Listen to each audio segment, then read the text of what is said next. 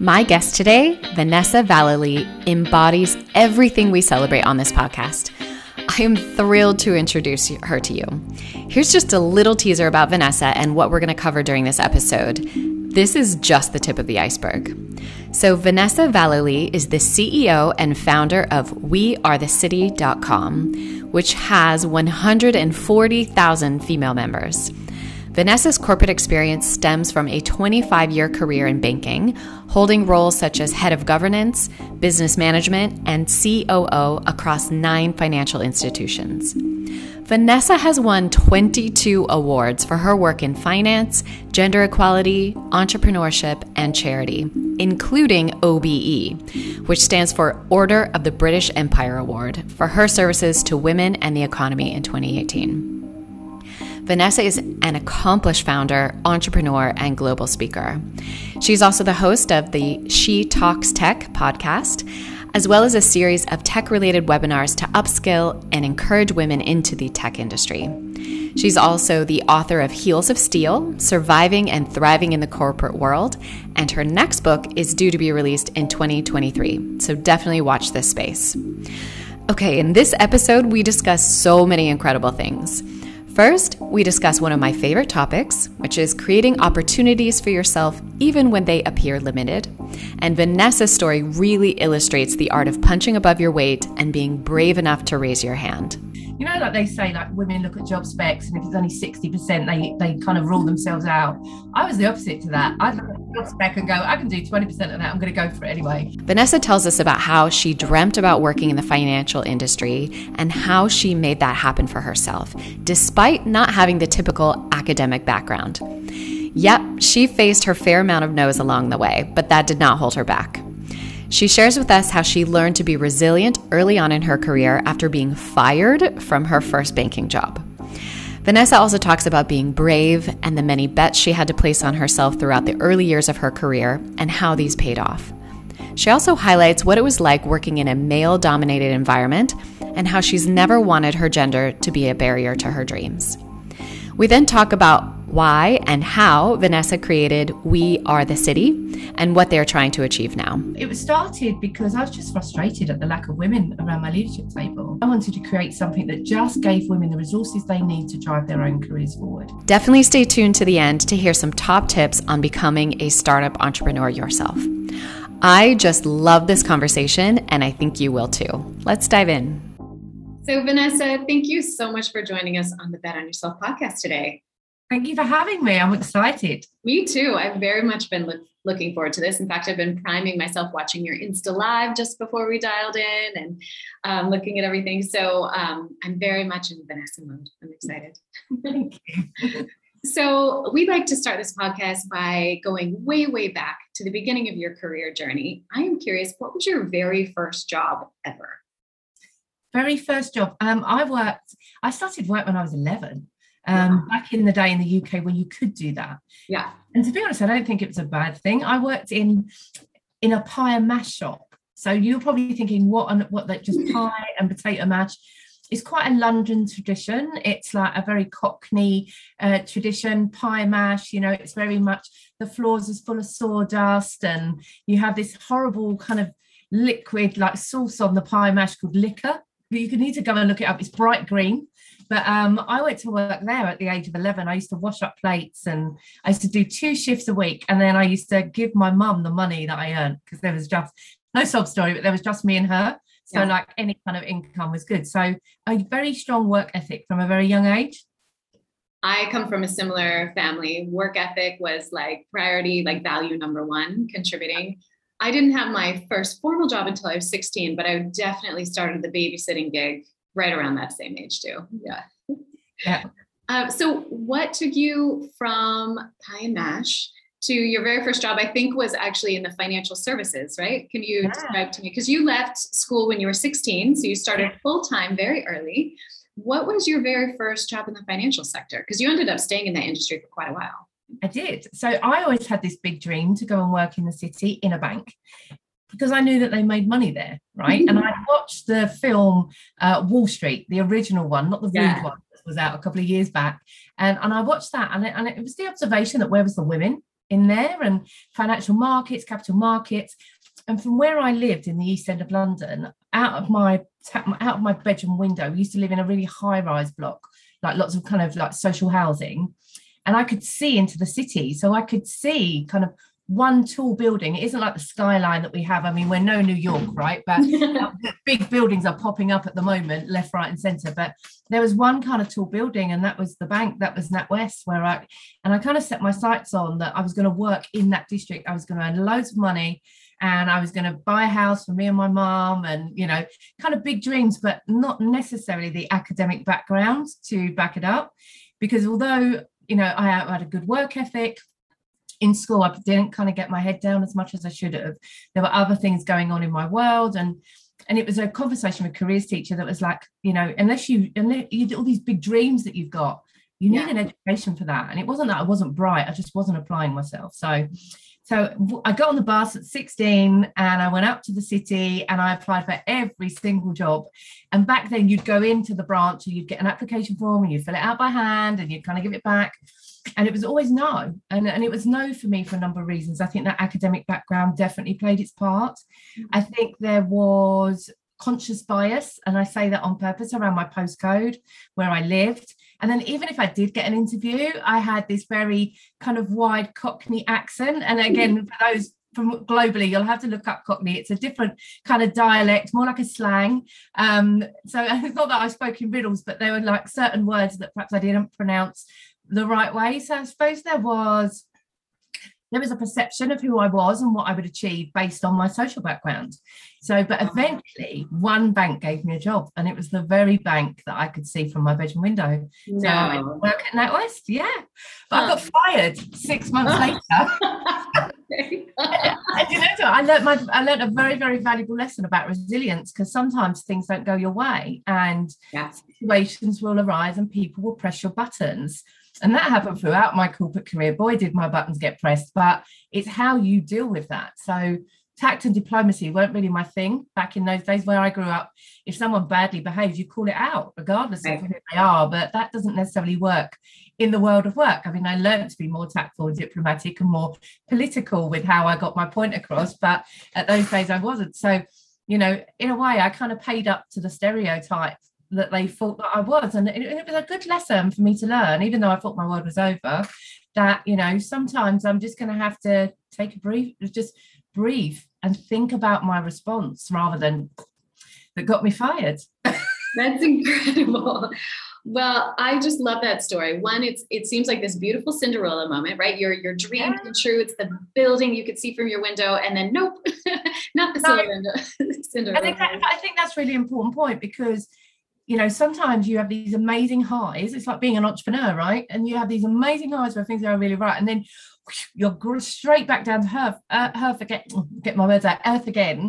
And then you have to find that resilience to pull yourself up. I mean, at that particular point, I didn't think anyone would ever employ me again, that I would ever get a job, you know, in a bank, that I would ever kind of achieve the things I went on to achieve. But again, I put that down to that resilience, that passion, and, you know, a little bit of self-belief, but at that particular point, I have nothing to lose. Why couldn't I believe yeah. in myself? I love that, uh, how you repurposed your skills, because you were obviously tenacious. You were uh, had to be confident, had to believe in yourself before anyone else did. How did you pivot out of getting fired from your dream job at sixteen into what came next? What what was that? I went, I went into technology, because one of the skills that I did have when I left school, it was nineteen eighty-eight, I'm showing my age now, but we got computers in right at the last year. So I knew how to switch one on, which half of the people in the city were still on pen and paper. So I went to work for, I managed to get another job working for a tech company that was shipping out P Cs into the city.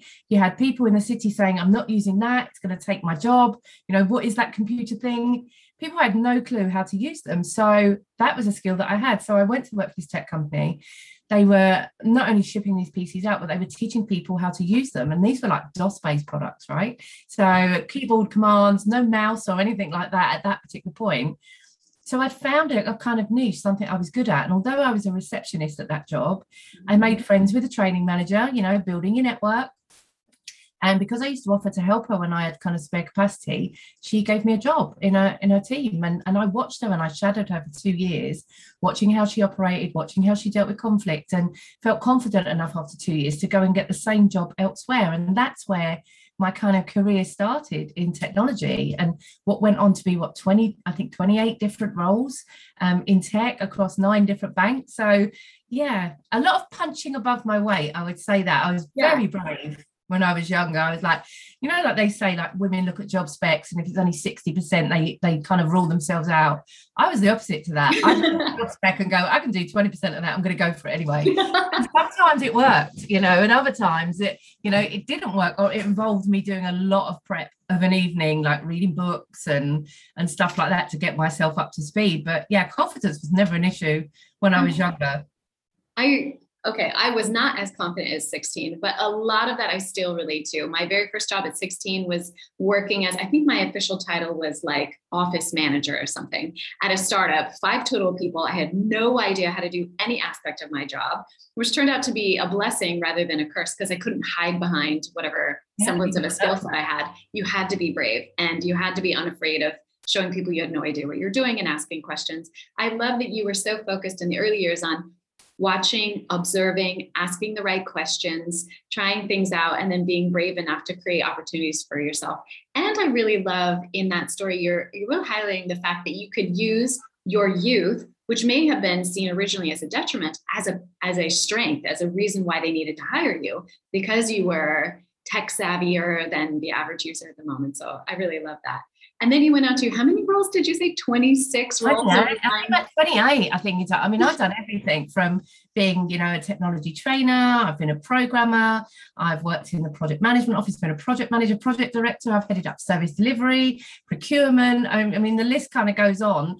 And I think as I worked for a number of incredible individuals in those banks, two in particular that spring to mind, that knew I was a troubleshooter. They could drop me into kind of any role. And it goes back to that fighting spirit, right, where I would find my way, even if it wasn't necessarily my skill set, using relationships and the power to influence people, you know, and, and find out where their pain points were and trying to solve their problems. So two of my bosses very much used to just drop me into things. I mean, I remember the service delivery one, me saying to my boss, I know nothing about service delivery. And he's like, isn't it what your husband does? Can't you talk about it over dinner? And I was like, for real? You know, but Um, but yeah, he, he dropped me into that. It was one of the departments, and I kind of run that, and service desk. I ran a service desk at one point. So yeah, cra- crazy times, but I was always up for that challenge and that stretch. I think it was that can-do attitude, and especially in two thousand eight when all the markets fell and lots of people lost their jobs, there were very few people there. So whatever you wanted to do and what needed doing, you put your hand up. The fact you had a pulse meant you were qualified for the job. Whereas before, I would have to try and convince someone to give me the opportunity to run that department, or perhaps move over and do something in the front office. I was breathing. That was qualification. So I was like, yep, let her do it. If she can do anything, if she can fix it, you know, even just hold it, you know, in a kind of holding pattern till things return to normal. But I was lucky to have those opportunities, and I was scared, but I did it anyway.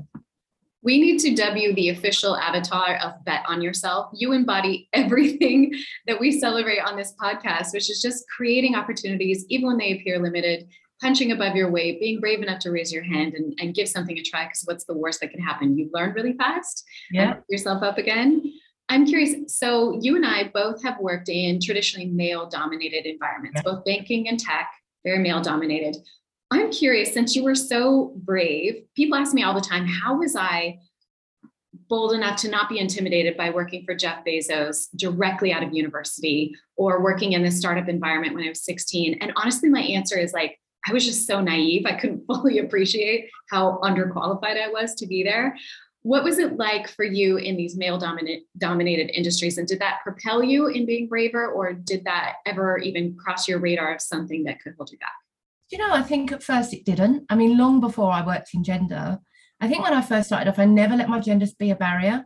Even when I was in like tech support roles very early on in my career, the whole floor was was guys. Yeah. You know, and we were fixing kit and stuff like that. I remember doing a load of patching for year two thousand, you know, when the computer, the world was going to blow up because of, you know, the computer date. Yeah. And the whole floor was guys, and we was doing weekends and weekends of overtime, but I never saw it as as something that I couldn't do. Um, Eve, I only really noticed the difference when I got into more senior positions and mm-hmm. I had kids. Yeah. And my challenges were different to those guys in the room. You know, they all had people at home supporting them. I had a husband that had a career too.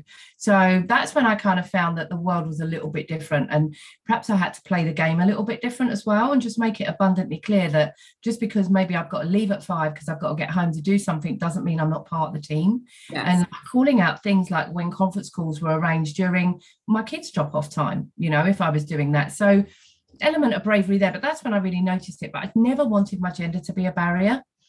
Um, in, in in any sense, and I'd say that to anyone. Don't, you know, sometimes it's really easy for us to put obstacles in our own way because of our fear, you know, and say, well, I'm never going to be that because there's no one up there that is me or looks like me, or, you know, or anything like that. So I think it was kind of having that conversation early on with myself. And then when I faced more senior positions and I'm thinking, oh my God, I'm going to be the only woman in the room, I actually use that to my advantage. I strut in that room, you yeah. know, and kind of own it. Even like virtually recently on my podcast, sometimes I'm in a sea of white rooms, office, corporate space, people in their bedrooms trying to make them look as office as possible. I rock up with bright pink wallpaper, you know, it's it's kind of who I am, you know. Missus I, love I love the strut. Like I people ask me all the time, you know, how did I get my own seat at the table? And yeah. honestly, I think it surprises people. It surprised me. There's never a vacancy. You do have to just dramatically not only bring in your own chair, but often build it, build your own chair and drag it up to that table and sit there. And um, for those of you who are listening, you can't see this very celebratory floral wallpaper, but it is bold, it is bright and beautiful and bold, just like you are. I think it's the perfect, perfect encapsulation of what your workspace would look like. I love it. And um, Anne, just on that point about getting a seat at the table, yeah. I remember, I mean, I worked for a lot of kind of senior guys, and built up a trust with them that I could finish their sentences. I was always thinking what would keep them up at night, you know, what could I bring, what value could I bring to the table every single morning. I was saying, right, you've got that coming your way. I thought about this. Shall I go and get someone working on that? Thinking like them yes. all the time. And I think that kind of not only added a lot of value, but like when sometimes when the boss went was out somewhere else or was called to split, I got a seat at the table because I'd go in there and I'd represent him. So I was sitting there, even though I wasn't necessarily part of that senior senior leadership team, he trusted me to go in and be him, you know. And I built a network up that way, and people started to hear, because not only would I present what he was thinking because I've spoken to him, and I'd say, I've just had a couple of thoughts on top of that. This is my moment, right? So, you know, I'm going to put in the fact that I think too, I don't just support. So just little things like that, that you can earn your seat at the table. And again, it's about being a little bit bold. You, this is so crazy for me to hear, because I feel like you are my doppelganger on the other side of the world. I did the same thing. Those exact same best practices worked for me, especially early in my career when I was trying to level up, move from a very junior reactionary role. I did the same. You mentioned giving yourself homework, right? Like you did all the research, you up-leveled your skills. Okay, well, I didn't learn this in school, neither did I, because uh, I ended up in tech very accidentally, but like just earn your keep there. And then the fact that you could then teach yourself to be not only reactionary, but proactive and anticipate needs before it was even articulated to you or before senior management had even um, anticipated that. That's how you get to be seen as a thought leader, and that's how you level up. I'm yeah. curious, as, as they started to recognize this ability in you and your curiosity and your smarts and your instincts, was there, I get asked all the time if someone mentored me. And I, my answer is no. Like I absolutely was a student. I studied people. I absorbed all their best practices and made them my own. What was your experience like as you were, because you mentioned this is a challenging stage of the career when you try and get into the more senior level management. What was that like for you to break through to that next level? What, did you have a sponsor? Did you just drag your chair up to that table and create that opportunity for yourself? Was it a combo? How did it happen? I think when I think back, I mean, perhaps things would have worked out even better had I caught on to the benefit of sponsor, of mentorship, you know, and actually asked people for help. I fell into this trap of thinking, you know, I'm lucky I've got this, this job title, this big job title, or I'm, I'm in charge of that, or I'm doing that. And that means I can't ask for help because they've given me the job, right? So I should have all the knowledge in my head. And I think that was a mistake on my part, because there are many situations, especially technically, where I had to make decisions and someone far more technical would come and present to me. And I felt I needed to have all the answers when actually I should have challenged them more a little bit, you know, in terms of, of my own kind of learning. So I come onto that far too late in terms of the mentoring. I did have the sponsorship. I know now that's what it is and that's how I label it. But at the time, I didn't realise. So there was a number of great guys that I worked for that took a chance on me. You know, they gave me opportunities, you know, dropped me into departments to run and firefight. I remember going into one to one of my bosses and I wanted, there was something that I wanted to do. And, you know, I kept asking him, you know, can I go and manage that project? And literally, I mean, I drove him mad for months. Like, even to the point I'd take him a cup of coffee in the morning and go, I project managed the making of that coffee. And he's like, for real? Let him go. You know, and I was like, you know, it was like subliminal advertising in his office. I love so it. I said, I'll do this piece of work. But he did, I think, more to shut me up than anything. But I did, and I, and, you know, and I did particularly well at it. But again, that was the kind of tenacity. But after proving that, he opened up loads of doors to me. He had my back. You know, he put my name forward for opportunities when I weren't in the room because he trusted me and he put his integrity on the line that I would deliver. And I felt, you know, obligated to him that I, every time I went and done something for him, I wanted to do it not just to my best of my ability, but to the best, best of my ability, because I didn't want to let him down. So there were a number of sponsors out there, you know, willing me to win, if you like. And And I think what's really important about that is how you pay that forward. So even in my own career, always looking for opportunities. I mean, as you know, I run awards. I've got about a thousand ladies that have won my awards on We Are the City and We Are Tech Women. And I'm constantly looking for opportunities for them, for them to tell their story, to propel them forward, because I'm in rooms they're not. So that sponsorship is really, really important. And mentorship, absolutely. Advocate for mentors, multiple mentors, different, different people, different walks of life, different generations, you know, different cultures, like get different perspectives and don't be frightened to ask for help. Hi there. I just wanted to take a quick break from this fascinating conversation to invite you to buy my book, Bet on Yourself. It's available wherever you like to buy books. In Bet on Yourself, I'll take you on a deep dive into the best practices I collected by watching the exceptional careers of my C E O mentors, including Jeff Bezos, Marissa Mayer, and Eric Schmidt. I also share stories of what it was like to work at Amazon and Google during the foundational years of those companies and the internet. I use my own career as a case study for how to translate the habits of these super performers into any career at any stage and within any industry.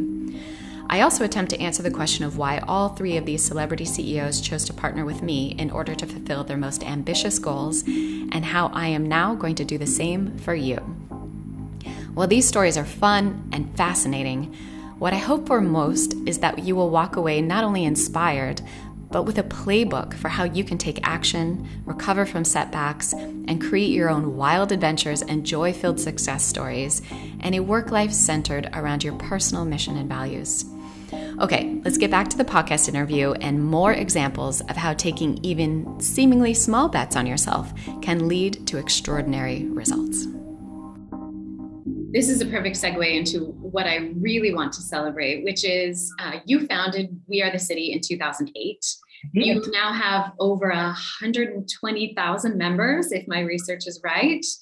Yeah, um, roughly about, with Tech Women, I think it works out about one hundred seventy thousand now. Wow. If you put all the communities together. Yeah, I could have a party with them all. one hundred seventy thousand women strong. This is a really yeah. incredible community you built. Could you please, for those who aren't familiar with it, can you walk us through why you founded We Are the City? I didn't realize it was in two thousand eight, so I'm curious if it was related to the economic crisis of that year. And then uh, what was the founding principle and what are you uh, growing it into now? Because I could not even begin to summarize even just the tips of the iceberg of all the all the efforts that you've got going on. But um, could you introduce us to it? So, I mean, it was started because I was just frustrated at the lack of women around my leadership table. And I'd got in there, I say, through pure cheekiness and, and hard work along the way. But I thought, how do I carve out the opportunity for other women? And there was a few women's networks around at the time, but they were very entrepreneurial. They were very much, you needed to be recommended by someone else. And I mm-hmm. found it very bureaucratic. Whereas I wanted to create something that just gave women the resources they need to drive their own careers forward, because that's not down to our bosses or the people that we work for. That's within our gift to do that. So I created a website. I was running to my husband, where's my website for me, working woman in the city? And again, I, I'm good at nagging. So he knows how to build a website. So he built me one, again, more to keep me quiet. And to be honest with you, it was a sparse website, right? Gender was on no one's agenda. Diversity wasn't even a term. So just putting things, what were going on for women, I mean, it was something I updated every kind of week, two weeks. Um, and then obviously as, as the world kind of moved on and diversity came into the foreframe, you know, gender from a U K perspective, we need more women on boards, which came around two thousand ten with the Lord Davis report, you know, other things where companies started to look at their, their composite, their makeup of their boards and say, hold on, we're all men, we all look the same, we all studied in the same place. And where's the diversity of thought? We was positioned in the right place at the right time, but we had a very non-bureaucratic way of letting people join. You just join up.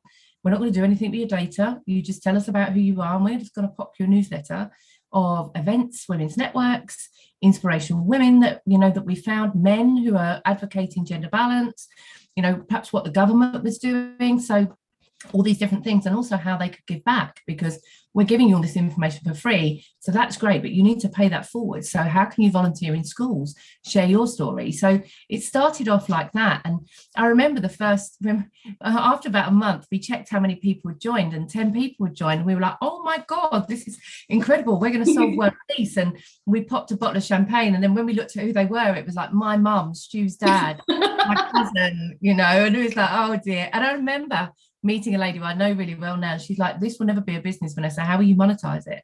And I'm like, it's not about monetizing. I would, I want to build a community first, a community yeah. that trusts me, uh, a community that, you know, that is, we're responsive to their needs. I want to watch them thrive, and that will come later, which is exactly what happened. So we, I ran We Are the City off the side of my desk for seven years. I then fell out of love, um, not with banking, but I felt like I'd served my time. Right. And then I wanted to go on something that gave me a lot more purpose. So I left, I had no commercial products whatsoever. I sat in my conservatory thinking, oh my God, what have I done? Everything I wanted to be as a sixteen-year-old girl, I'd kind of working my way out to get that.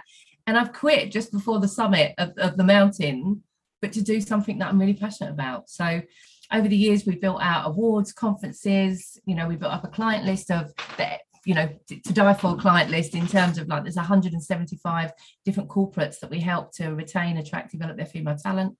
And then five years ago, I built the same thing for We Are Tech Women. So we do exactly the same stuff on the tech side, but it's free for anyone to join, you know, and if there are companies out there that want to get behind us and sponsor our work, we do, do amazing stuff. Um, then obviously, you know, we're, we're more than happy to work with them, but that's basically what funds the business. Sponsorship goes in, and then we do great stuff with it. I love that. One of the things that kept me in tech for so long, and I was at Google for twelve years, amazing. Was because, I mean, it's just, that makes me one thousand years old in, in tech years. But uh, one of the reasons I stayed for so long was because I felt very uh, vision and mission aligned with what they were trying to do. And we, um, our co-founders at Google would say all the time, we just need to make useful things and we can figure out how to monetize it later. They knew that make, creating a useful resource that people were engaging with, the, the monetization would take care of itself. And I just love that you trusted that you were making something that would be of high value to people and you'd figure that out later. It is a bold choice. It's a, it's a big risk to, to jump out like and that. I, but I how would you take that risk when you're, when you've got a corporate job still, when it's a side hustle of sorts? Yes. You can afford to take that. I mean, I honestly thought it deep down in my heart, if I admit it, I would never leave corporate. I would be a corporate girl till I picked up my pension. And you do get caught in that safety net of what you get paid and the perks that goes with it and the kudos that comes with having that corporate job and the doors yeah. that open, open for you. When you become kind of an entrepreneur, you've got to work for that again. You know, you've got to work for those doors to open. You can rely on some of your relationships from the past, but they might not be the buyer to what you're selling. Yeah. So it's, you know, you have to more or less start again. But I love the thrill of the chase. So, and it's been a hard chase, but you know, it's equally exciting. I feel like I've got to start my career again. Yeah. twenty years ago. This is why you're my kind of girl. Like I, I so relate to all of it. I um, just a few days ago was actually the three year anniversary of my last day at Google. And that same day is the one year anniversary of the day I hired my first employee for my company, for my startup. And so I've been very recently just um, kind of reliving some of those moments and like, gosh, how was I brave enough? And uh, same thing, I published my newsletter and there's like two followers, not even my mom yet, you know, for a long time, or like, or my podcast or all these con- content, you know, and what I'm realizing now is some of my friends back home who, because I live in Spain now and most of them are still in the States, it seems like I'm suddenly an overnight success. And really, I've just been hustling in like a vacuum for a really long time when no one was watching. And now suddenly it's kind of starting, a few things are clicking and coming into place. I think that really, that is what an entrepreneur is. It's um, it's terrifying and, and thrilling at the same time. one hundred percent. We've yeah. had, as I said earlier on, it's the same. You have ultra high moments, you know, when a client comes back and they want to buy into what you do and they're really passionate. And then you have those moments where you think, yeah. you, you know, it's a shoe-in to get to work with a particular company. You've worked with them for years and then the person that you deal with has moved job and you've got to start again. And it's like, right. oh my God, that's going to affect my forecast. I thought that one was a done deal, you know. Yes. So you have so many things. I mean, we when we first started, you know, there was a time when we couldn't even afford a pint of milk. I mean, my husband ran me out and he went, tell me why the card's bouncing. And I was like, oh, you know that big job that I left? No, I got no money. But give me time. Just give me a little bit of time. I mean, I was lucky I had my speaking work to kind of fall back on um, and doing lots of kind of corporate jobs. And that, and that was amazing that my contacts kind of came out the woodwork and said, come and tell your story about leaving corporate, you know, wow. making your profile and stuff like that. So I was always lucky I kind of had that to put food on the table. But it was, yeah, it was a struggle. And I did question a number of times. Even one of my mentors, because I did have a mentor there, I remember updating my LinkedIn profile and it was half corporate and half entrepreneur. And she's she doesn't pull any punches, this particular lady. And she ran me up, she went, are you in or are you out? And I went, what do you mean by that? She's like, if you're in, that is you're an entrepreneur and you're going to go for it, you need to get rid of the program that you delivered that saved the company X amount of million off your LinkedIn profile. It's old news. It's yesterday's chip paper. Get rid of it.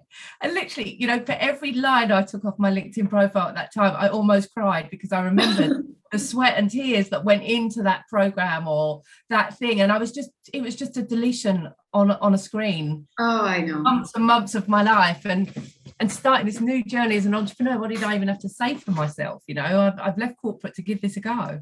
But wow. now I see what she meant, you know, because yeah. I was just sitting there going, if this doesn't work out, I can skip back to a corporate job. I mean, I'm seven years, I've been gone too long. I don't think they'd want me now anyway. I'm too oh my late. Gosh, that is so true. I, I was just reading this new book this weekend. Um, and there's a quote in that that I just, it burned into my eyes because it's so true. It says, um, scarcity breeds innovation.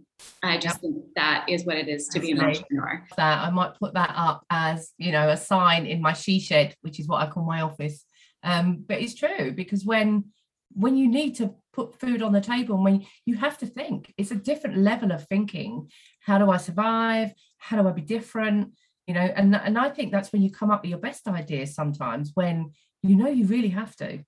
You have no choice, no choice but to make it work. I think that was that was absolutely true for me. It was terrifying for me to leave Google, which not only was my safety net and my home for so long, but it was like my family, my entire social network, like yeah. all my eggs were in that one basket. And to let that go was really hard. I, I definitely had like an identity crisis. I never, you know, all the things, the traditional like um, midlife yeah. crisis happened for me all at once. But it is by far the best thing I've ever done, because you have no choice but to be brave. You just have to make it work. And as you were saying, um, it's amazing how these relationships really step up when they see you being brave. I have been so touched by time and time and time again, people from my past who I did favors for, or worked really hard for, who I thought I had been invisible in front of, raise their hand and be like, yeah, I see you doing this. I think I could be helpful. Let me do an intro or something. Just yeah. proactively coming to me. Yeah. Um, it's so humbling, and it makes some of that seemingly thankless work from my past, those yeah. those hustle days, feel a little bit more real. I think there's always the element that people watch you for a year and say, "Is she serious? Mm. Is, she, is she coming back in? Yeah. Or you know, go, you know, brave it." And I think once you've been around for a little while, those people do come out of the woodwork, and invariably you find the people that help you the most are people that you don't really even know. You so know? True. I have loads of people on LinkedIn. I've never even met them, but they're like, let me introduce you to this person, or you need to meet that person. I'm like, oh my God, I owe these people nothing.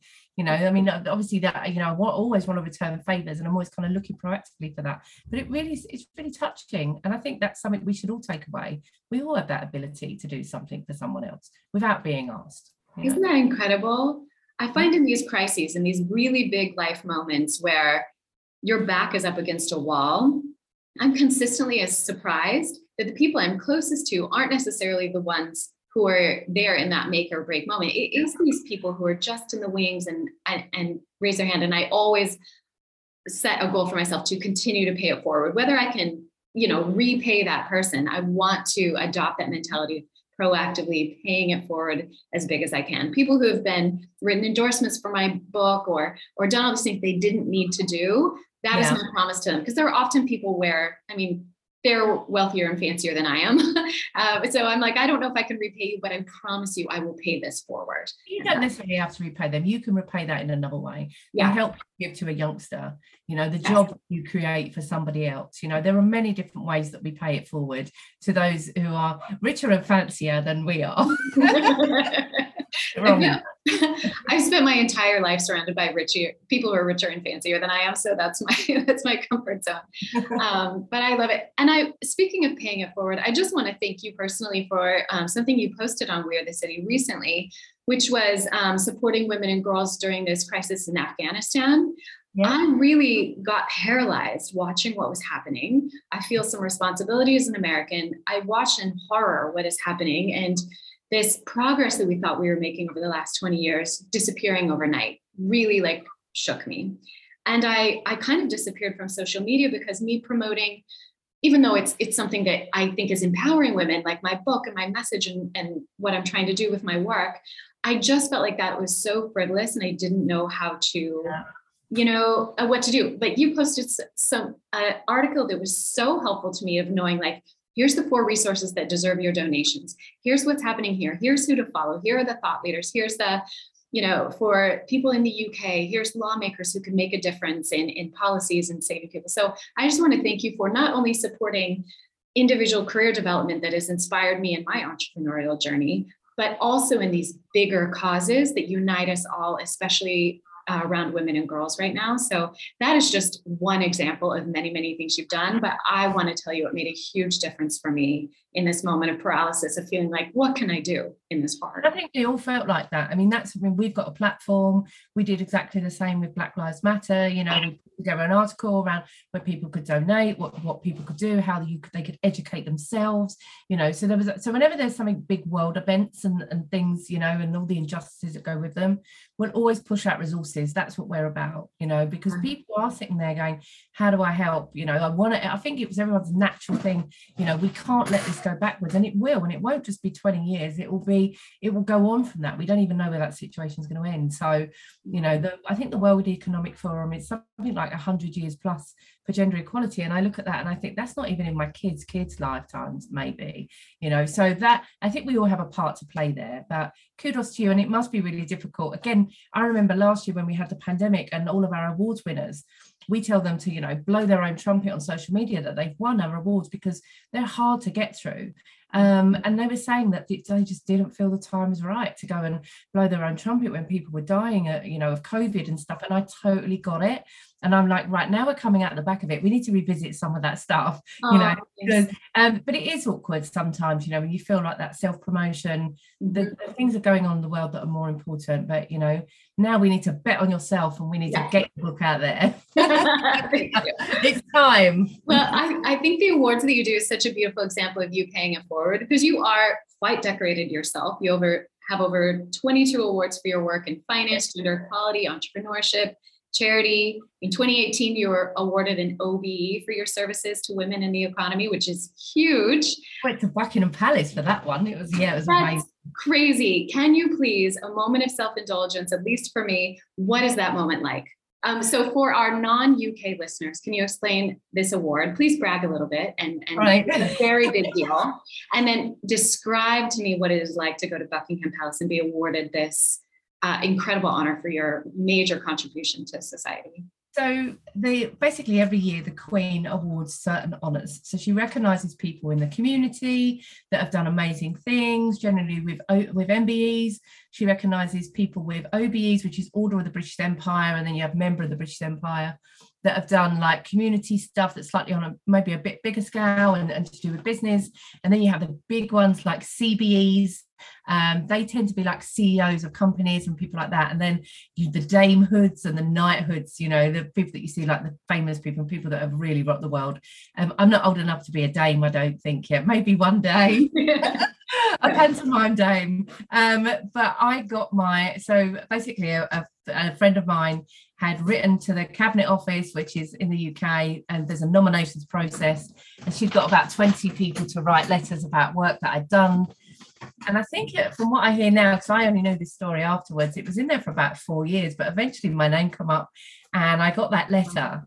And I actually thought it's because I'd written a nomination for someone else's M B E. So when I got the brown letter from the Cabinet Office, I thought, oh, that's a receipt for the nomination that I'd done. And my post was redirected at the time to my mum's because I was moving house.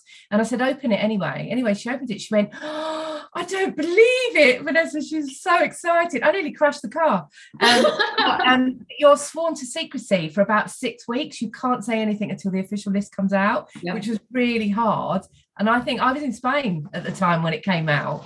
And then just, just I mean, just the amount of outpouring of love and support. And then about five months later, I got to go to Buckingham Palace, which was a big thing. You know, I grew up in, in a, in a, say, in a very socially, economically challenged area, uh, you know, social housing, council housing, not much money. And here's me and my mum and my dad getting to, and my husband and my kids, because they let them come too, going to Buckingham Palace to meet Prince Charles and, and have that moment. It was super special. But again, it comes with that additional knowledge that you've now got this platform to do more. That is an honour in itself that, again, you need to pay forward. So it was magical, you know, special dress, big hat. Yeah. Um, yeah, absolutely memorable. You know, I'll never forget that day driving through the palace, and I was trying to get my kids to wave because, you know, all the tourists are looking at you thinking you're famous. And they were mortified. They were like hiding down the bottom of the car and then saying, oh, Mum, I can't believe it. You're acting like royalty. But yeah, very, very special moment. Oh, what I love about that, I just had a friend Uh, a warden O B E. She's about to go to Buckingham Palace and receive hers. So I heard from her this incredible process. And what I find so remarkable, I mean, many things are remarkable about this, is that how many people have nominated and supported without you even knowing it. Yeah. That this is just really by, not only by measurable impact in the community, but so many people have to proactively recommend you, put their necks on the line, go, go to all this formal effort. And then for you to be recognized. I think it's fascinating to know that yours was a four-year process. I wonder what um, my friend's was. But I just think that is such a beautiful culmination and marker for this incredible impact that you've had in the community. Thank and you. Not just in the U K, but globally. I just think that is stunning and well-deserved. Um, I could talk to you forever. I want to be respectful of your time.